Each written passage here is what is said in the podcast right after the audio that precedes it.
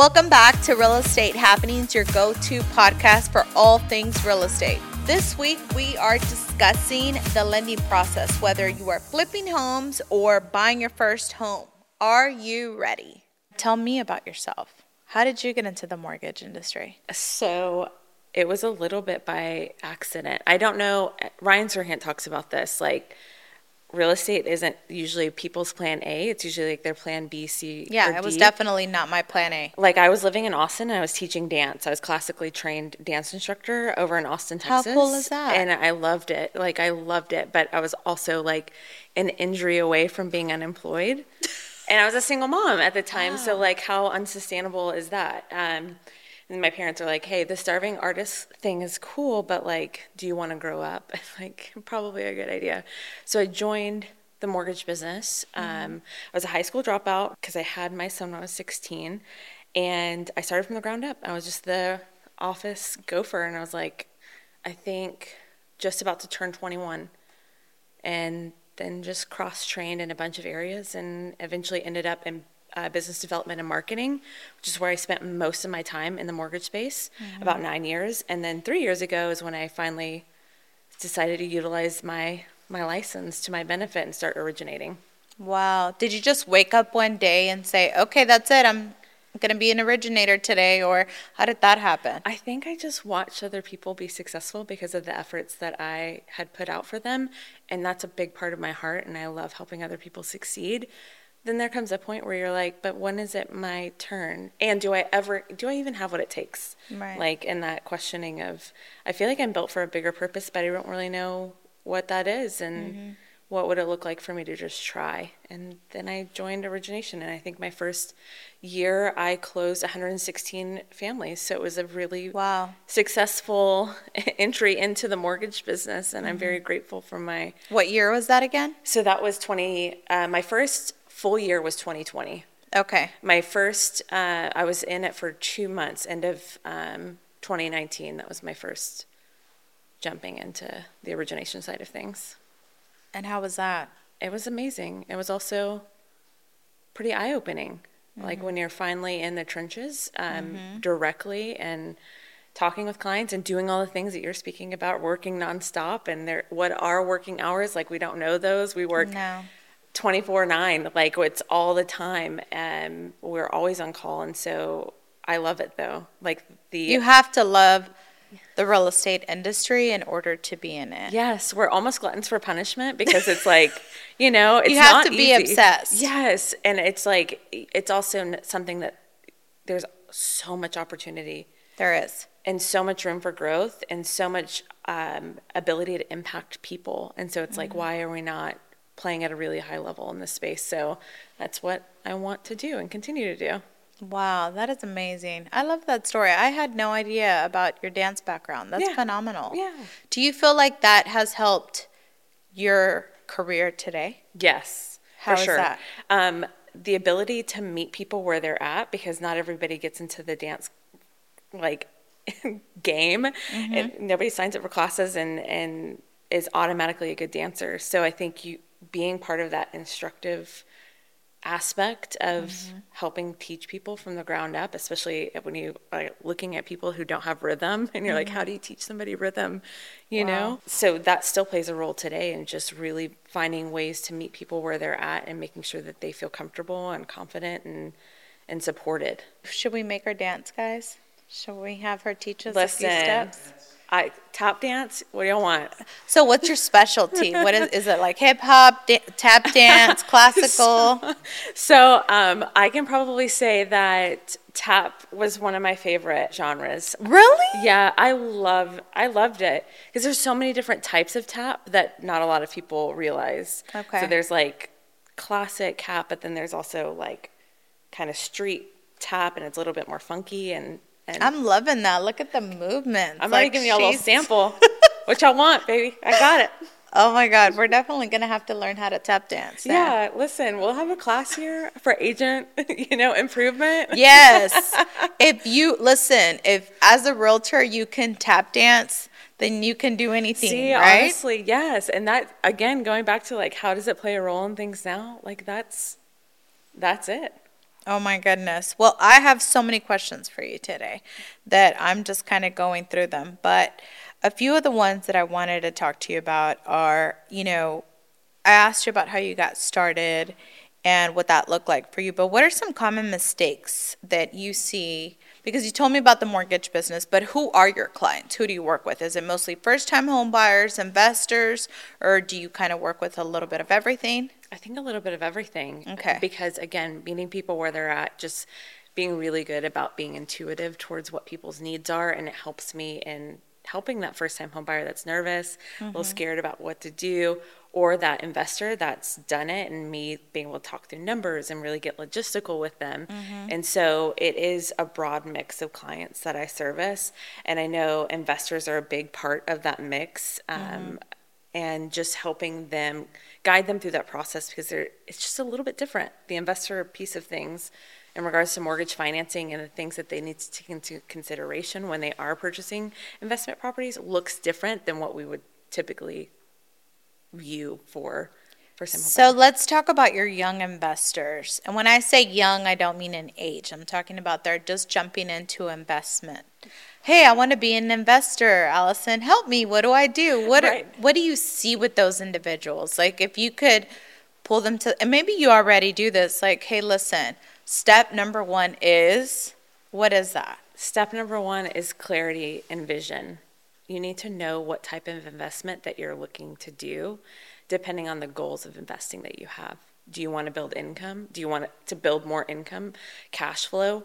Do you want to build wealth in long-term investments? Do you want to fix and flip? Do you want there's do you want multifamily? Do you want to do mo- uh, multifamily, but also owner occupy a unit? So really bringing forth clarity and vision, and ultimately making sure that on the lending side, obviously they feel supported and understand what those options look like. But then on the real estate side of things, making sure that they're working with somebody who is proficient on guiding them. Who through- knows what they're doing? Yes, because that I see that so much where they're like, I want to get into investing, and I'm like, okay, cool. So your realtor is going to help you with this piece of thing, like cash flow analysis and all those things, and they're like, oh, they are. What? what can you spell that please? yeah, your your agent is going to help you with that piece of things, and so making sure that they are aligned with people that have experience on the lending and real estate side of things is probably step step number two outside of getting clarity on what their vision is. With all of the noise going on on what the market's doing, what do you see right now with investors? Like, where do you see them head, not heading, but gearing towards? You know, is there, is it more Airbnbs because we're in Texas, or do you see, I want to get into multifamily? What are you seeing right now? I think it's a pretty broad mix. I will say the overall activity of investors is starting to pick up because of the type of market that we're in right now. Right. And the opportunity and risk that most investors can take on. They see this as an opportunity to get into it versus, versus maybe first time homebuyers that are like, oh, but the interest rates are, you know, investors are just looking at as any purchase of a property as a business. And so it's a lot more objective for them to look at what the numbers are, cash flow, all of those aspects. Um, so I would say, generally speaking, I'm seeing that activity start to ramp up, which is exciting. Um, and then the mix, I would say that I am seeing probably more short-term investors come into the market because they have seen the success of Airbnbs, VRBOs, et cetera, for the past couple of years, and they're like, I want to get on this, right? So, do you agree with marry the house and date the rate? Mm-hmm. Do you agree with that? So I agree with the heart of what people mean when they say that. I understand what they're trying to say, but it mm-hmm. all comes down to monthly payment and affordability. And whether you're a first time home buyer or an investor, really digging back into the numbers of what is my monthly payment goals and what kind of house can I buy given those monthly payment goals, rate aside. Of course, there's opportunity for refinance in the future Right. we just don't have exact timing on when it's going to be. So the biggest kind of disclaimer that I have with that statement is don't count on a refinance coming immediately and make a purchase based off of a possible refinance. Within a year. Right. I'm such a risk taker that I totally agree with that statement. Yeah. I'm huge on it. I definitely 100%. And I've seen that the broke agent, um, two guys, they mentioned, you know, date the rate, marry the house. And they were like, that is ridiculous. Don't listen to that. But I want to ask those guys, how much real estate do you guys own? Right. Because I agree with that. And I'm such a risk taker that I'm all about it. Because if I'm able to find the right investment and the right property, I'll deal with the rate later. Correct. You know, if I can afford to pay for it or if the property pays for it itself, then why not? Correct. And that's why I think that uptick of investors are starting to see right now I have more room for negotiation on Mm-hmm. any given property than I have in the past couple of years. Right. I mean, we were seeing rate. over asking at the beginning of the year. Mm-hmm. Yes, and interest rates have doubled, but you can possibly walk into a home getting a twenty, thirty thousand dollar discount, which is not something that's existed even at the beginning of the year. For sure. As far as Airbnbs, as a lender, what are some, uh, if you could give these investors that come to you and say, oh, I'm going to buy five Airbnbs, what do you say to them? Are you turned off? Are you, as a lender, or do you say, and when I mean turned off, do you tell them, okay, we need to be conservative, maybe start with one or two? You can't buy five right away? What does that process look like? I think if they are working alongside somebody who's really competent on the real estate side of things, the risk could be a moot point because they have that guide that's really helping them through that process. Mm-hmm. However, if somebody comes to me and says, I want to do a fix and flip, my first go around, it's like, you've never Go partner with someone, please. You've never done this before, and Right. some of them have even not been. Some of these people have never even purchased an owner-occupied home, and they want to go into fix and flipping. And I'm oh like, oh my God. buy a home for yourself first, like. And that's probably my biggest piece of advice is if you want to get into investing but haven't even bought your own home, That's a problem. Start there. Right. Get that under your belt first and then diversify because there's so many paths mm-hmm.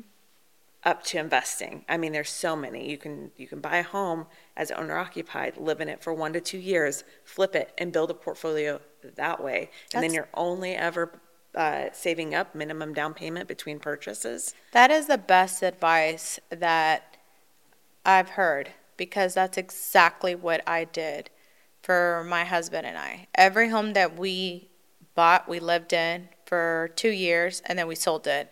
And then we upgraded and then we sold it. And we're still doing that and, until this day. Mm-hmm. We're still doing that same thing.